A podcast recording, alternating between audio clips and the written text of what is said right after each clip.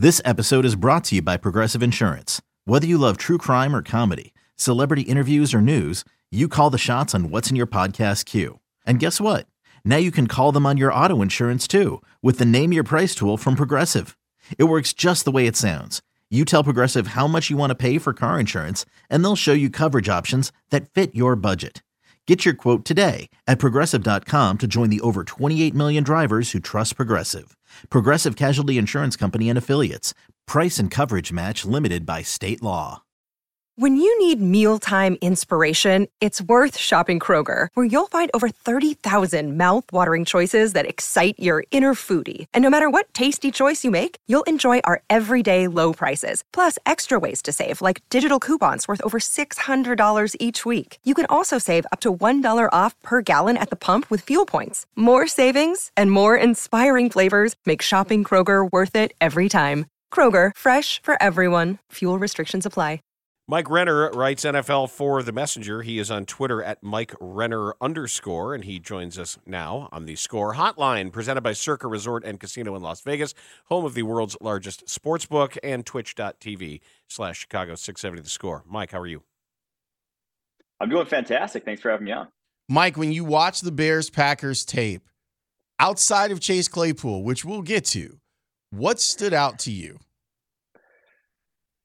I think there's two big things that stood out to me. One is that just no advancement from Justin Fields, right? Like that looked like the guy we saw at the beginning of last year, not the guy we saw towards the end of last year, especially as a passer. And, and like, they're not helping him out schematically using what's the biggest, you know, weapon in his arsenal, his legs. Like the, the run game was so uncreative in its usage of Justin Fields that you're doing them a disservice. You know, you're doing the Bears offense a disservice not to take advantage of that. And they really did not in that game. And then the other thing is just like, they had a record amount of cap space.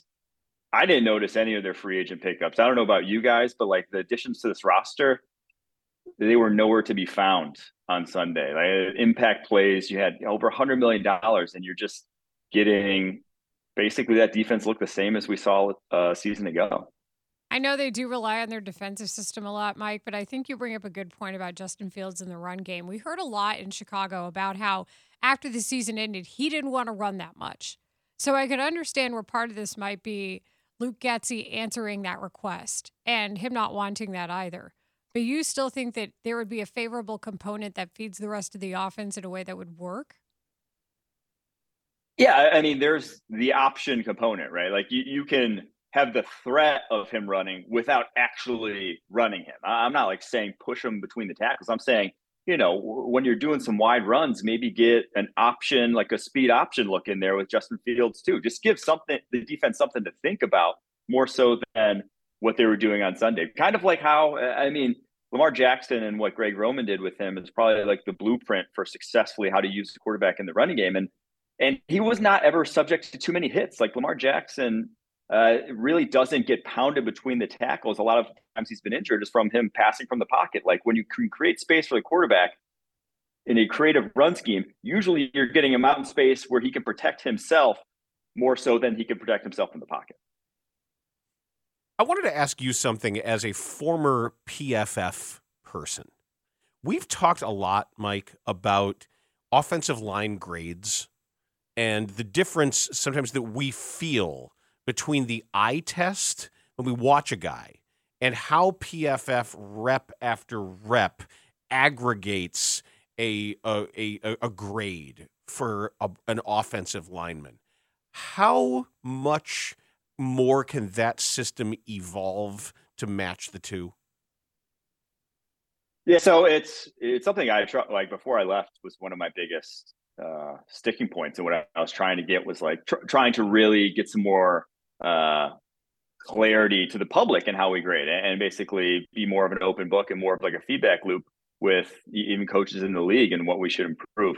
But I, I do think the big thing that P F F does along the offensive defensive line is that it grades how well you executed your assignment, whether or not that impacted the play. And so when you see, you know, just you see a highlight where a tackle gets beat horribly, causes a sack, that's sticking in your mind and you're thinking that guy had a horrible game. He gave up a game-changing sack.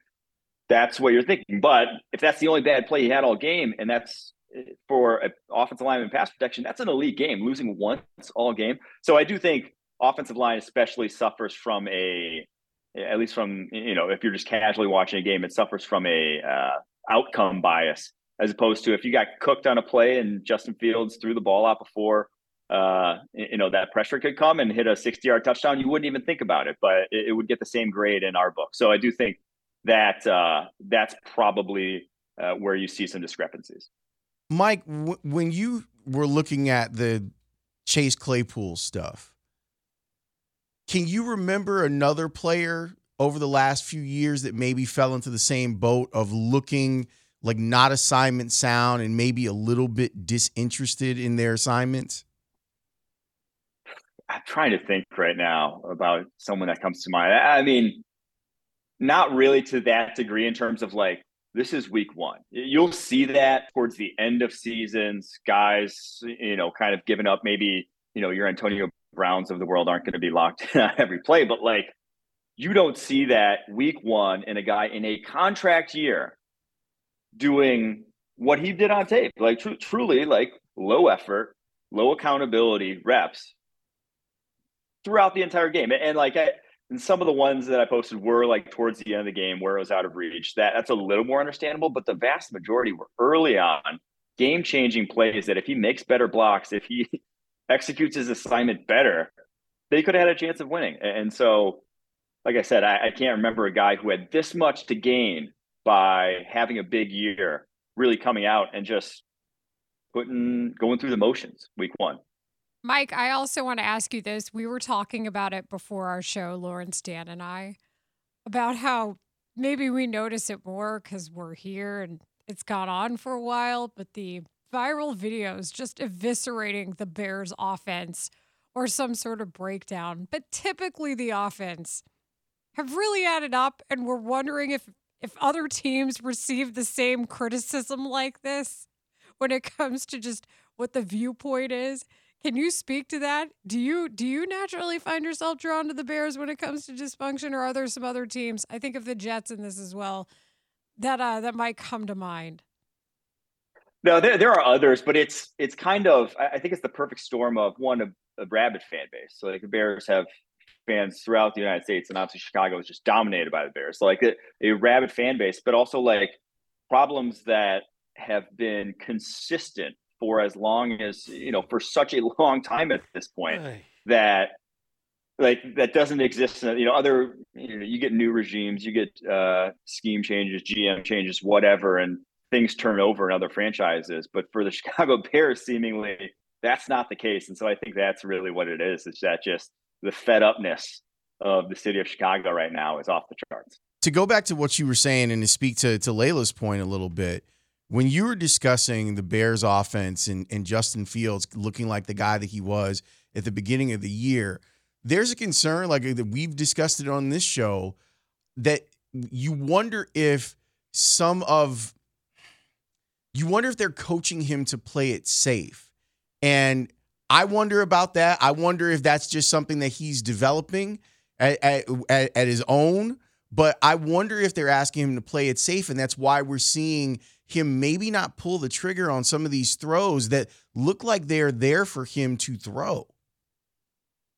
It's kind of what I worried about last year when they went into the season with, you know, objectively one of the three worst wide receiver cores in the N F L. It's that when you have receivers that are that bad, you start to, or you stop trusting them, you, you know, like, because you, you can't, like we saw it last year, you know, on numerous occasions, he had balls picked off that were the fault of his wide receiver. And that, what that does to a quarterback's psyche is, you know, immeasurable. You can't really put the trust aspect. You can't put that on a stat sheet and, and type out a P F F grade for it every Monday, right? Like it, it's something that a guy either has or he doesn't. And if you're losing that, which seems like Justin Fields kind of has, it, it doesn't matter then if you give him weapons, he's still going to be gun shy. And so I think that's kind of what we're seeing, is that just going from Ohio State to what he had early on in his career with the Chicago Bears, he got gun shy, and truthfully, he's not letting it rip when he should be. So uh, I don't know how you fix that, but it is something that you have to I go back to, you have to scheme around his strengths, and it's the running game and it's the deep ball. That is two things that he can do. And if you're trying to make him into something else, and if he's trying asking to be something else, like asking not to run the ball, you got to sit him down and say, hey, this is objectively not working. We're, we're going to we're going to flip the script here and go back to what does, what we know you can do. And so I think that's what's going to have to change here. Then I ask it again. What have you been doing all offseason? You got D J Moore. You got him. You got a number, your number one wide receiver who is supposed to, so start building better habits. Talk to each other about, hey, even if I look like I'm covered, if you throw it here, I'm going to get it and this guy isn't. Build those relationships, actively work to build that trust, and all of a sudden the season starts and it's not there. I don't get it, because they said it was there. They said building chemistry. It was, it was, it was all just wish casting. I will say this. I mean, the Packers have a very good defense on paper. This, they still put up, you know, over twenty points at the end of the day. Like, there is some credit due to the fact that this Packers defensive line is probably a top ten defensive line in the N F L, and the secondary is probably a top five to ten secondary in the N F L. Like, it's a very good defense, and so there's no real shame in coming out a little flat against them. Now, week two, week three, you know, you go to Tampa, and, and that still happens. Well, then we're going to have to start talking, because then that's a pattern that uh, truthfully should not continue. In your watch of the uh, compilation that you put together of Pick thirty-two, as you like to call him, did you also just notice a lack of of assignment blocking? Because that was one of my confusion spots as well, like especially keeping an eye on, on guys like Cole Kmet when so much is being asked of them in the passing game to block or at least assist. Was there something that stood out to you there?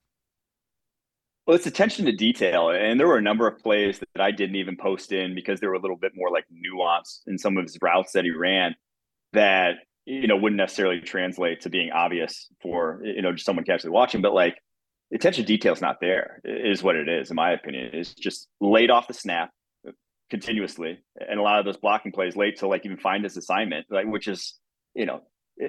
I know that schemes on a whole are complex, but for one guy, it's one person that you're blocking. you know, you, you it is very easy when you're out there to know who you're going to be blocking, and he consistently did not. And so uh, I, that's just, again, it comes back to attention to detail. It's how the little things. And as a coach, you, even though, you know, call him Pick thirty-two, you gave up a lot for him. You can't have that guy on the football field when there are probably other guys chomping at the bit behind him to play, if that's what he's going to put on tape. So uh, that cannot last much longer. I'd expect to see a vastly different guy in week two. And if you don't, I'd expect to see him uh, not on the field anymore. I think that also just speaks to the concept of finishing the play. You're playing until the whistle. We talk about such a high school concept, but it really did apply in what you illustrated. one hundred percent. And it's, yeah, I mean, attention to detail, effort, they're all related, right? It's it's all one thing. It's, do you care enough to do the little things? And as of right now, week one, he did not care enough. Mike, I know this is a leading question before I ask it, but I'm going to ask it. If Chase Claypool doesn't work out, how big a disaster is it that the Bears gave up that thirty-second pick? It's big, right? It's it's one of those things that you, you should have done your due diligence. As a G M, that's when, when you trade for a guy, you're putting your stamp of approval on him. You're saying that the, this guy, and especially like a commodity, right? This isn't trading a pick uh, in the draft to move up and see, you know, for a wild card. You traded a, you know, borderline, you knew it was going to be at least a top fifty pick at, at worst. Uh, didn't know it was going to be pick thirty-two, but you knew it was going to be a high pick in the draft. But you did that because you thought you had a proven commodity that was improving this offense. When you get that guy and then he's actively hindering your offense, you know, truly like maybe making Justin Fields' life more difficult, that is a stain on your mark as a G M that you, you just can't have. And so you, that's why, you know, a lot of G Ms are hesitant to trade, not knowing how a guy's going to fit in. But this one, especially for what they gave up, uh, you know, that one's just going to stick with Ryan Poles for a while. Mike Renner, thanks so much for joining us. Appreciate it. For sure. Thanks so much for having me. Have a good one. Thanks, Mike. Mike Renner, N F L draft analyst for The Messenger, former P F F-er and former Bachelorette contestant.